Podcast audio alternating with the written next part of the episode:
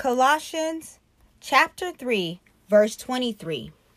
Work willingly at whatever you do, as though you were working for the Lord rather than for people.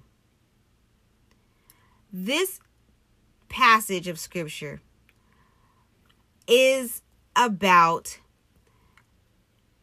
being in a Christian household and living a new life. So, we get down to the bottom of this chapter, we're talking about how Christian households should be ran.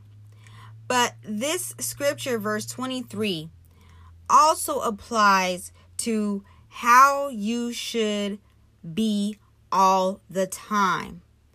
Whatever you do, we are to willingly work in whatever we do, just as though we're working for the Lord. So you have to, when you're doing your homework, when you're studying for a test, when you're taking a test, you need to take it as if it is God rewarding you for the hard work that you have done purposefully. It is not enough to just be in a classroom and to just take a test and to be graded on how well you know the material. As disciples of Christ, we need to make sure that whatever we do is not being done as if it's being done for people or teachers or coaches or principals, but as we are doing it for the Lord.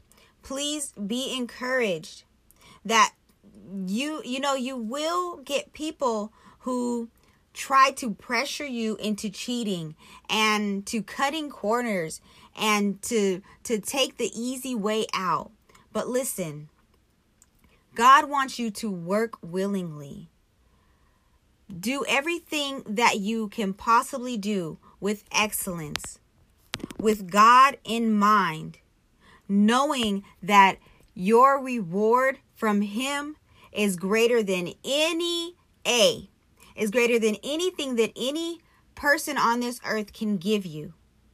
Work hard knowing that you are working for God's acceptance and God's pleasure.